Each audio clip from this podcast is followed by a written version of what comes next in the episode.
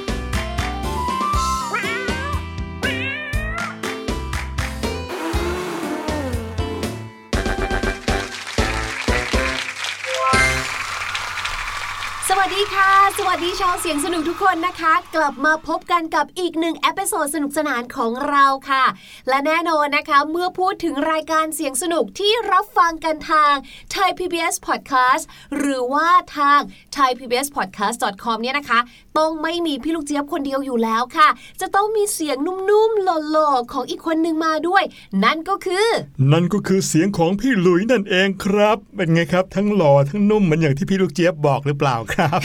ขอจิ้มตัวหน่อยได้ไหมว่าตัวนุ่มนิ่มด้วยหรือเปล่า นี่ตัวจริงเสียงจริงครับและสำหรับเรื่องราวในวันนี้นะคะ นอกเหนือจากจะมีช่วงของเสียงปริศนา ที่จะให้ชาวเสียงสนุกของเราเนี่ยนะคะ ได้มาสนุกสนานกับการเดาว่าคือเสียงของอะไรและมาจากไหนนะคะ วันนี้ค่ะเรื่องราวที่เราจะมาแบ่งปันกันนะคะ ก็เป็นเรื่องของวันค่ะ วันวันวันหนึ่งหนึ่งหนึ่งคือด้วยความที่มีทั้งหมด 3 วัน ก็เลยเป็นอ๋อวันวันอ๋อวันวันนี่คือไม่ได้แปลว่าหนึ่งแต่คือวันคือ day ใช่ใช่ไหมคแล้รับวอ๋อน้องๆครับ พูดถึงวันแล้วเนี่ยเรารู้จักวันอะไรกันบ้าง ในหนึ่งสัปดาห์มี 7 วันใช่ไหมจันทร์อังคารพุธพฤหัสศุกร์เสาร์อาทิตย์ใช่ชื่อวันก็ตรงกันกับดวงดาวเลยค่ะ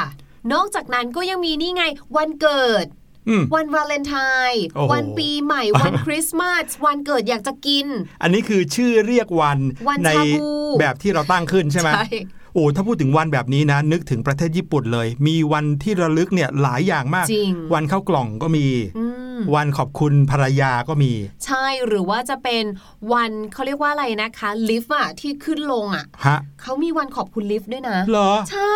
โอ้โหแปลว่าวันนั้นจะขึ้นลิฟต์หรือไม่ขึ้นลิฟต์ครับ ไม่รู้เลย อาจจะแบบว่าให้ลิฟต์พักวันหนึ่งเออวันนั้นจะเป็นวันที่ไม่ขึ้นลิฟต์ถูกต้อง ชื่อเรียกวันต่างๆ มีมากมายแล้วแต่เราจะกำหนดนะครับ วันนี้เราจะพาน้องๆมาคุยกันเรื่องเกี่ยวกับวันที่เรียกตามเวลาของท้องฟ้าครับแต่จะเป็นยังไงเดี๋ยวมาติดตามกัน แต่ตอนนี้มาฟังเสียงปริศนากันก่อนดีกว่าครับ เสียงปริศนาในวันนี้เป็นเสียงของอะไรลองฟังดูครับ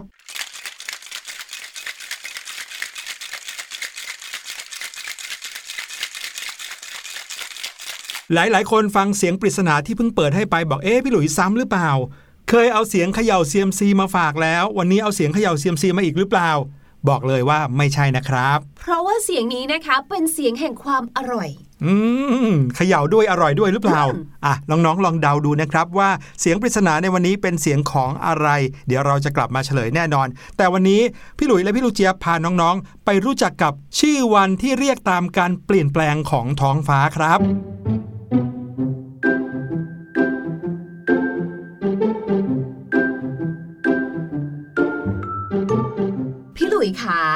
พี่หลุยรู้จักวันเหมายันไหมคะ เหมายัน คืออะไรครับวันเหมายันก็เนี่ยพี่ลูกเจี๊ยบเนี่ยไปอ่านเจอมาค่ะ เขาเขียนว่าสระเอ หอหีบมอม้าสระอาครับก็เหมาไงแล้วก็ยอยักษ์มหันอากาศนอหนู เหมายันอืมน่าจะเป็นวันที่แบบมีการเซลล์อะไรเยอะก็เลยเหมากันเหมาเลยเหมากันให้หมดเลยใช่วันเหมายันๆใช่ไม่ใช่ครับเรากำลังจะชวนน้องๆ มาคุยเรื่องราวของชื่อวันที่เปลี่ยนไปตามท้องฟ้า มีวันเหมายันอะไรล่ะครับ พี่ลูกเจี๊ยบ ชื่อเนี้ยชื่อว่าวันเหมายันครับเหมาที่เหมือนกับเป็นฤดูหนึ่งเนี่ยนะคะ เออ นั่นคือฤดูเหมันครับ หรือว่าฤดูหนาวมวันเหมายันนี้นะครับ จะเกิดขึ้นทุกๆปลายปีครับ แล้วก็จะเกิดขึ้นในวันใกล้เคียงกันทุกปีเลย ไม่วันที่ 21 ธันวาคม ก็ 22 ธันวาคม แล้วถามว่าวันเหมายันเนี้ยคือวันอะไร ในทางดาราศาสตร์ถือว่าเป็นวันสำคัญวันหนึ่งเลยนะครับ แต่ก็มีบางคนนะครับ เอาเรื่องราวของวันเหมายันไปเชื่อมโยงกับวันสิ้นโลกด้วย เพราะว่าถ้าพูดถึงวันที่ 22 ธันวาคม หลาย ๆ คนอาจจะเคยได้ยินมานะครับว่า 22 ธันวาคม 2012 คือวันสิ้นโลก ซึ่งก็พิสูจน์แล้วว่าไม่ได้เกิดขึ้นจริงนะครับนี่ผ่านมา 9 ปีแล้ว และถามว่าวันเหมายันเนี่ยสำคัญยังไง แล้วเกี่ยวข้องกับการเปลี่ยนแปลงของท้องฟ้ายังไง ตามที่เราบอกน้องๆ ไปตั้งแต่ตอนต้นรายการนะครับ วันเหมายัน คือวันที่มีกลางคืนยาวนานที่สุดของปีครับโอ้โหชอบเลยอะจะได้นอนเยอะๆ นอนนานๆ เออใช่ บอกเลยนะว่าเรานะอยู่ในประเทศไทยนะครับ พี่ลูกเจี๊ยบอาจจะนึกภาพกลางคืนยาวนานกลางวันสั้น ๆ หรือกลางวันยาวนานกลางคืนสั้นๆเนี่ยไม่ค่อยออกเท่าไหร่ อาจจะรู้สึกบ้าง แต่ถ้าเกิดว่าเป็นในประเทศแถบตะวันตก หรือประเทศที่เขาไกลจากเส้นศูนย์สูตรมากๆเนี่ยนะครับโอ้โหเขาชัดเจนเลยนะ อย่างประเทศนอร์เวย์ที่น้องๆเคยได้ยินว่าเป็นดินแดนแห่งพระอาทิตย์เที่ยงคืน ถ้าเกิดว่าจำกันได้นะครับบางทีอยู่ในเวลากลางคืนกันทีหนึ่งสามเดือน 6 เดือนก็มีเลยนะครับ นี่ก็คืออิทธิพลขององศาที่โลกทำต่อดวงอาทิตย์ครับ แล้วก็เกี่ยวข้องกับฤดูกาลด้วย ใช่แล้วค่ะ เพราะว่าเมื่อโลกของเราเนี่ยนะคะ หมุนรอบดวงอาทิตย์ มาจนถึงเข้าสู่ช่วงฤดูหนาวค่ะ ซีกโลกเหนือเนี่ยก็จะเอียงห่างจากดวงอาทิตย์มากขึ้นใช่ไหมทำให้ได้รับแสงอาทิตย์เนี่ยน้อยลงไปอีกค่ะ อากาศก็เลยจะเย็นเหลือเกินค่ะ ในขณะที่ซีกโลกใต้ค่ะ อยู่ใกล้ดวงอาทิตย์ ก็เลยทำให้ได้รับแสงมาก อากาศก็จะร้อนนะคะ ก็จะกลายเป็นฤดูร้อนของซีกโลกใต้ค่ะ ใช่แล้วครับ ในช่วงเวลาปลายปีอย่างช่วงเทศกาลคริสต์มาสเนี่ยนะครับ ถ้าเป็นในประเทศยุโรปที่อยู่ไกลจากเส้นศูนย์สูตรไปทางเหนือนะฮะน้องๆ ก็คงจะนึกภาพออกว่าเขาใส่เสื้อกันหนาวกันมีหิมะตกอากาศหนาวมาก แต่ช่วง 25 ธันวาคม หรือว่าวันคริสต์มาสของชาวออสเตรเลียเนี่ยบอกได้เลยว่าเป็นซัมเมอร์คริสต์มาสครับ เพราะว่าเป็นคริสต์มาสที่เกิดขึ้นในฤดูร้อน นั่นก็เลยทำให้นะคะทุกๆปีค่ะอย่างที่เราบอกกันไว้เนาะว่า ประมาณวันที่ 21 หรือ 22 ธันวาคมเนี่ยนะคะ จะเป็นวันที่แถบซีกโลกเหนือค่ะ อยู่ในช่วงของเหมายัน หรือช่วงที่กลางคืน ยาวนานที่สุดค่ะ ถามว่ายาวนานที่สุดเนี่ยมันจะยาวนานขนาดไหนกันเชียวคือถ้าสมมุติว่าประเทศไหนนะคะ อยู่บริเวณลัติจูด 66.5 องศาเหนือขึ้นไป หรือพูดง่ายๆเนาะก็คือบริเวณขั้วโลกเหนือเนี่ยประเทศเหล่านั้นนะคะ หรือแถวขั้วโลกเหนือเนี่ยจะอยู่ในความมืด ตลอด 24 ชั่วโมงเลยค่ะอืมเป็นไงล่ะ ยาวนานสะใจเลย คือเรียกว่ายาวนานที่สุดเลยก็ว่าได้นะครับใช่เพราะว่าเต็มวันเลย ใช่แล้วค่ะ ในขณะเดียวกันนะคะ แน่นอนถ้าทางซีกโลกเหนือเป็นแบบนี้เนาะซีกโลกใต้นะคะ ที่เรียกว่าอยู่ใกล้พระอาทิตย์มากๆเลยเนี่ยเขาก็จะทำไมล่ะคะ เขาก็จะได้รับแสงอาทิตย์ตลอด 24 ชั่วโมงค่ะ อย่างที่พี่หลุยบอกก็เลยมีคำเรียกนะคะว่าพระอาทิตย์เที่ยงคืนเกิดขึ้นค่ะ เพราะว่าในแถบซีกโลกใต้นะคะ สิ่งที่จะเกิดขึ้นค่ะ จะไม่ได้เรียกว่าเหมายันแล้ว แต่มันคือสิ่งที่เรียกว่าครีตสมายัน ซึ่งก็คือเป็นฤดูร้อนนะคะ ก็คือจะมีกลางวันที่ยาวที่สุดแล้วก็กลางคืนสั้นค่ะ ซึ่งอย่างที่เราคุยกันไปเมื่อตอนต้นรายการครับว่า เหมาเนี่ยก็ใกล้เคียงกับคำว่าเหมันที่แปลว่าฤดูหนาว ส่วนคำว่าอายันคำนี้แปลว่าการมาถึงนะครับ เมื่อเอามาสมาดกันนะครับ กลายเป็นเหมายัน ก็แปลว่า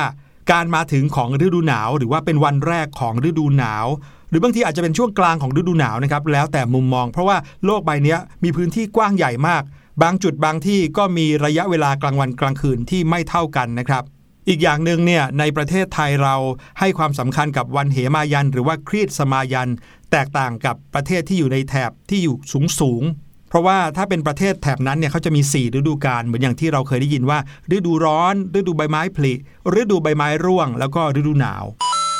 ในเมื่อมีวันที่กลางคืนยาวที่สุด เป็นวันเหมายันแล้ว ก็ต้องมีวันที่กลางวันยาวนานที่สุดเหมือนกันนะครับ ซึ่งวันนั้นเราเรียกว่าครีดสมายัน อย่างที่พี่ลูกเจี๊ยบบอกไปเมื่อกี้นี้ครับ ยังมีอีกชื่อหนึ่งด้วยนะครับ ที่เอาไว้เรียกวันครีดสมายัน เขาเรียกว่าวันอุตรายันครับ เป็นวันที่ดวงอาทิตย์ขึ้นทางทิศตะวันออกไปทางเฉียงเหนือมากที่สุด แล้วก็ตกทางทิศตะวันตกไปทางเฉียงเหนือมากที่สุดเหมือนกันครับ นี่เราเอาซีกโลกเหนือเป็นตัวตั้งนะ ซึ่งวันคริสต์สมายันเนี่ยนะครับถ้านับแบบประเทศไทยเราที่อยู่ทั้งซีกโลกเหนือ ก็จะเป็นวันช่วงประมาณกลางปีครับไม่ใช่ปลายปีแบบนี้ แต่จะเป็นวันช่วงประมาณ 20-21 มิถุนายนครับส่วนในวันที่ทางซีกโลกเหนือเป็นวันคริสต์สมายันเนี่ยทางซีกโลกใต้ก็จะเข้าสู่ฤดูหนาวกลายเป็นวันเหมายันครับ เป็นการที่ดวงอาทิตย์ โคจรไปถึงจุดจุดหนึ่งที่มีองศากว้างที่สุด เลยทำให้มี กลางวันยาวนานกว่ากลางคืน หรือถ้าเป็นซีกโลกใต้ก็กลางคืนยาวนานกว่ากลางวันครับ แน่นอนครับเมื่อโลกของเรามีความเปลี่ยนแปลงของฤดูกาลหรือว่าท้องฟ้า การเปลี่ยนแปลงของธรรมชาติแบบนี้ คนสมัยก่อนเขาก็ไม่ได้เข้าใจที่มาที่ไป แล้วก็เหตุผลของการเกิดปรากฏการณ์ทางธรรมชาติแบบนี้นะครับ ก็เลยกลายเป็นว่ามีความเชื่อต่างๆ นานากันไป ขึ้นอยู่กับแต่ละภูมิภาค คนเอเชียก็เชื่อแบบหนึ่ง คนตะวันตกคนยุโรปก็เชื่อกันอีกแบบหนึ่งครับ ใช่แล้วค่ะ ยกตัวอย่างเช่นนะคะ ที่เมืองวี่หลินค่ะ ที่อยู่ที่ประเทศจีนเนี่ยนะคะ ในวันเริ่มต้นของฤดูร้อนของเดือนมิถุนายนเนี่ยนะคะ ที่นี่เนี่ยก็จะมีประเพณีรื่นเริงนะคะ ซึ่งเขาก็จะนิยม รับประทานเนื้อสุนัขกกันค่ะอันนี้ก็คืออมเป็นความเชื่อของเขานะ เป็นเรื่องของเขาอืมส่วนที่ไต้หวันนะคะ ที่นี่เนี่ยไต้หวันเขาตั้งอยู่ในเส้นรุ้ง 23.5 องศาเหนือพอดีเลย ถามว่าไอ้คำว่า 23.5 องศาเหนือพอดีเนี่ยมันทำไมเหรอ คือเรียกว่ามันทำให้เกิดการสร้างความสวยงามค่ะ เป็นแลนด์มาร์คให้ดวงอาทิตย์เนี่ยนะคะ ส่องตรงลงมายังพื้นในลักษณะมุมฉากเลยค่ะ เรียกว่าเกิดเป็นเสน่ห์แห่งการท่องเที่ยวเลยนะคะ เพราะอะไรคะ ในเวลาที่พระอาทิตย์ส่องลงมาแบบนี้นะคะ มันก็จะมีความสวยงามของสีสันของท้องฟ้านึกออกมา ดังนั้นนะคะ ช่วงนั้นเนี่ยท้องฟ้าของที่ไต้หวันก็จะสวยมากๆเลยนะคะ และเขาก็จะมีเทศกาลต่างๆด้วยนะคะ เรียกว่า summer solstice นั่นเองนะคะ ก็จะเป็นเทศกาลที่เขาโปรโมทเหมือนเป็นแบบเทศกาลฤดูร้อนแบบนี้นะคะ เรียกว่าเป็นอีกหนึ่งเทศกาลที่นำรายได้เข้าประเทศเลยละค่ะ เพราะว่าก็จะมีนักท่องเที่ยวนะคะ หลั่งไหลเข้ามาโดยเฉพาะบางคนเขาก็จะเชื่อว่าโหช่วงนี้เนี่ยแหละ มารับพลังสุริยะกันมารับพลังของดวงอาทิตย์กันนะคะ เขาก็จะเดินทางมา พี่หลุยจำได้ครับ พี่ลูกเจี๊ยบเคยเห็นรูปรูปหนึ่งครับ มีคนยืนอยู่กลางแดดที่ไต้หวันนี่แหละ แต่มีคำถามใต้รูปนั้นว่า คนคนนี้ทำไมถึงไม่มีเงาเลยทั้งทั้งที่ยืนอยู่กลางแดด สาเหตุก็คงจะเป็นเพราะแบบนี้นี่เอง เพราะว่า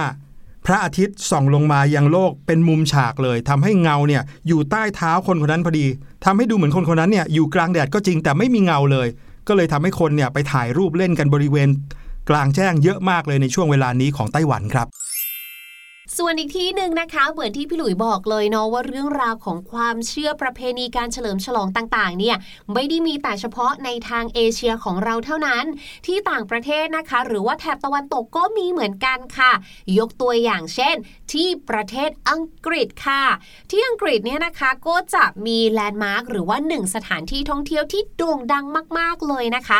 นั่นก็คือ กองหิน Stonehenge นั่นเองค่ะ บรรดาผู้คนนักท่องเที่ยวนะคะ จากทั่วทุกมุมโลกเลยค่ะ ก็จะแห่กันไปเหมือนกันเลยกับที่ไปไต้หวันเลยค่ะ คือ ไปรับพลังสุริยเทพค่ะ เพราะว่าเขาก็มีความเชื่อนะคะ และเป็นความเชื่อที่เรียกว่าถ่ายทอดกันมาตั้งแต่ยุคชาวดรูอิดโบราณหลายพันปีเลยนะคะ ก็คือเขาจะไปยืนอยู่ตรงกองหินเนี่ยนะคะ Stonehenge ค่ะ แล้วก็รับพลังแสงอาทิตย์นะคะ แสงแดดที่สาดลงมาที่ตัวเรานั่นเอง จริง ๆ แล้วที่ไทยเราเนี่ยนะคะ ก็มีอีกหนึ่งกิจกรรมเหมือนกันนะคล้าย ๆ กันนะอะไรคะฮะก็คือไปรับพลังจากแสงอาทิตย์ หรือพูดง่ายๆจริง ๆ ในอีกในยยะหนึ่งนะคะ ก็คือรับวิตามินที่ได้จากแดดนั่นเองแหละอืมบางคนมีการเพิ่มเติมด้วยนะ เพิ่มออปชันด้วยการห่มใบตองโอ้โหคือเขาจะมีการเอาใบตองอะมาห่อมาคลุมหรือว่ามาปิดตัวเองอย่างเงี้ยค่ะ เพื่อให้แสงแดดที่ส่งลงมาเนี่ยนะคะ มีการสังเคราะห์แสงแล้วผ่านตัวเองทีหนึ่งอย่างนี้ก็มีหลายขั้นตอนเลยเห็นไหมมีวันที่ตอนกลางวันยาวนานที่สุด วันที่ตอนกลางคืนยาวนานที่สุดไปแล้ว แน่นอนครับ ในทางดาราศาสตร์เขาจะต้องคำนวณ วันที่เวลาในช่วงกลางวันและกลางคืนยาวเท่ากันเป๊ะเหมือนกัน มีเหมือนกันนะครับ และก็มีชื่อเรียกด้วย วันที่เวลากลางวันและกลางคืนยาวเท่ากันเป๊ะ มีชื่อเรียกว่า วันศาสตร์วิสุวัตครับ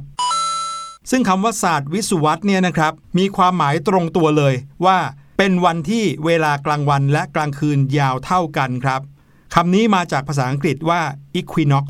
ซึ่งคำว่า equinox นี่ก็มาจากรากศัพท์ภาษาลาตินสองคำครับ คือคำว่า equus ที่แปลว่าเท่ากัน และ nox ที่แปลว่ากลางคืน ดังนั้น equinox ก็หมายถึงเวลาที่กลางวันและกลางคืนยาวเท่ากันครับ และคำว่าวิสุวัตเนี่ยก็เป็นคำที่แปลว่า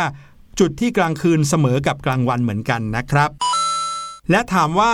วันศาสตร์วิสุวัตนี้คือวันที่เท่าไหร่ของแต่ละปี น้องๆลองดูก็ได้นะครับในปีหน้า เพราะว่าสำหรับปี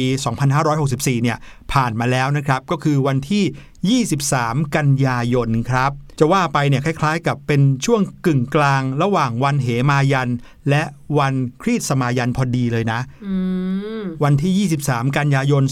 2564 ที่ผ่านมาครับ เป็นวันศาสตร์วิศวรรษที่เวลากลางวันและเวลากลางคืนยาวเท่ากันสำหรับปีหน้าหรือว่าปีต่อๆไป ช่วงเวลาก็จะใกล้เคียงนี้ครับ 22 หรือ 23 กันยายน ลองสังเกตกันดูก็แล้วกันครับ เอาละค่ะตอนนี้นะคะ ขอพี่หลุยกับพี่ลูกเจี๊ยบเนี่ยนะ ไปยืนรับแสงอาทิตย์กันบ้างดีกว่าค่ะ และในระหว่างนี้นะคะ ให้น้องๆไปพักฟังเพลงกับเพลงที่ชื่อว่าเด็กไทยดูดี และเดี๋ยวช่วงหน้ากลับมานะคะ พี่ลูกเจี๊ยบมีเรื่องราวภาษาอังกฤษสนุกๆมาฝากด้วยค่ะ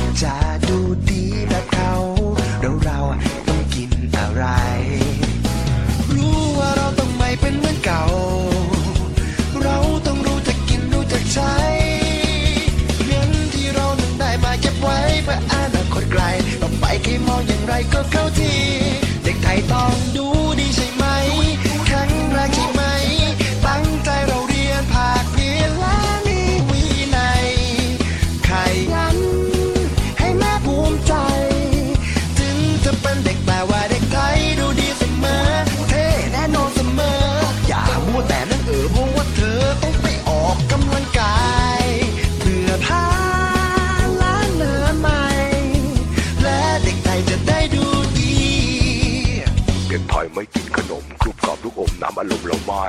เด็กไทยกินนมกินข้าวเนื้อสัตว์ผักปลาและผลไม้ เด็กไทยนั้นจะแข็งแรงร่างกายแข็งแกร่งเพราะออกกำลังกาย เด็กไทยดูดีมีพลังดอกไม้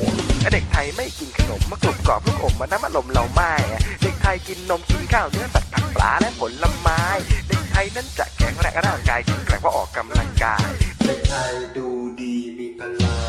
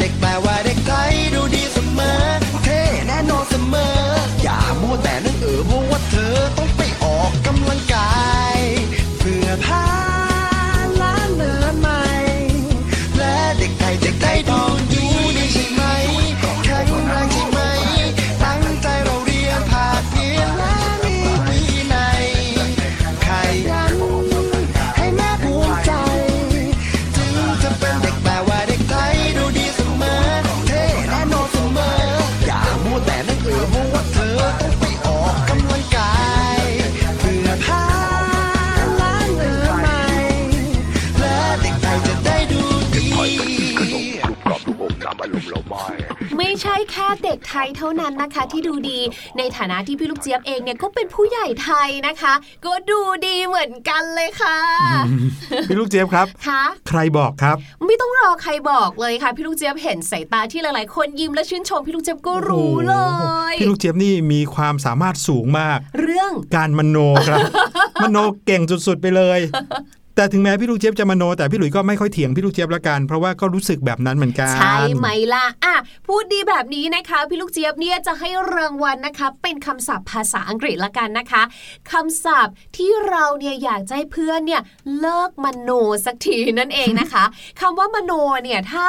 มีการตีความออกมาเป็นภาษาไทยเองเนี่ยแหละ น่าจะหมายถึงการจินตนาการมะใช่ดังนั้นการเลิกมโนก็คือเลิกจินตนาการหรือว่าเลิกคิดไปเองนั่นเองนะคะ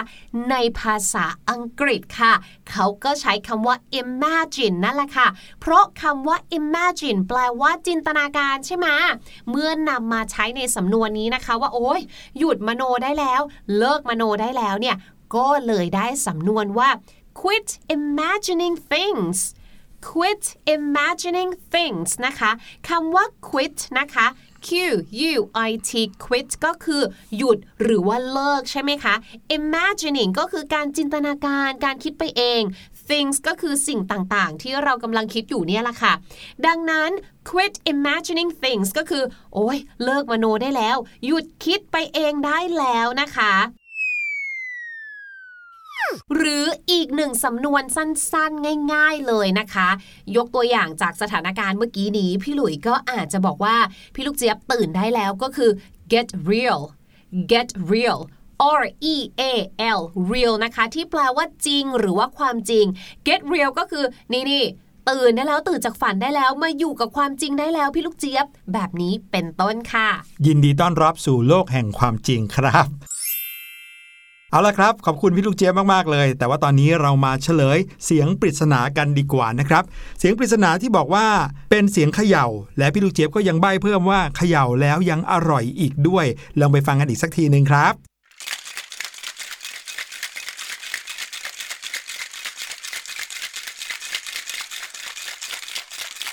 น้องๆ หลาย ๆ คนอาจจะเคยได้ยินเสียงนี้มาบ้าง แต่อาจจะไม่ได้คุ้นเคยกันถึงขนาดที่ฟังปุ๊บรู้ปั๊บนะครับ เพราะว่าเสียงเขย่านี้เป็นเสียงเขย่าเครื่องดื่มนะครับ หลายๆ คนคงจะเคยได้ยินอาชีพที่ชื่อว่าอาชีพบาร์เทนเดอร์อาชีพบาร์เทนเดอร์เนี่ยเขาจะเป็นคนทำเสียงนี้เลยครับ ก็คือการเขย่าส่วนผสมของเครื่องดื่มชนิดต่างๆนะครับ ให้ออกมาเป็นเครื่องดื่มแบบที่มีเอกลักษณ์สุดๆเลย แล้วก็ได้รสชาติที่แตกต่างไม่เหมือนใครนะครับ เรียกเครื่องดื่มชนิดนี้ว่าค็อกเทลครับ ดังนั้นเสียงนี้ก็คือการเขย่าเครื่องดื่มค็อกเทลนั่นเองครับ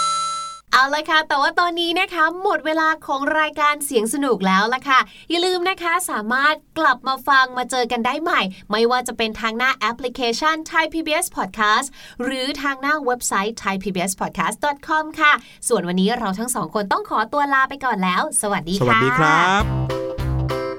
สบัดจินตนาการ สนุกกับเสียง เสริมสร้างความรู้ในรายการ เสียงสนุก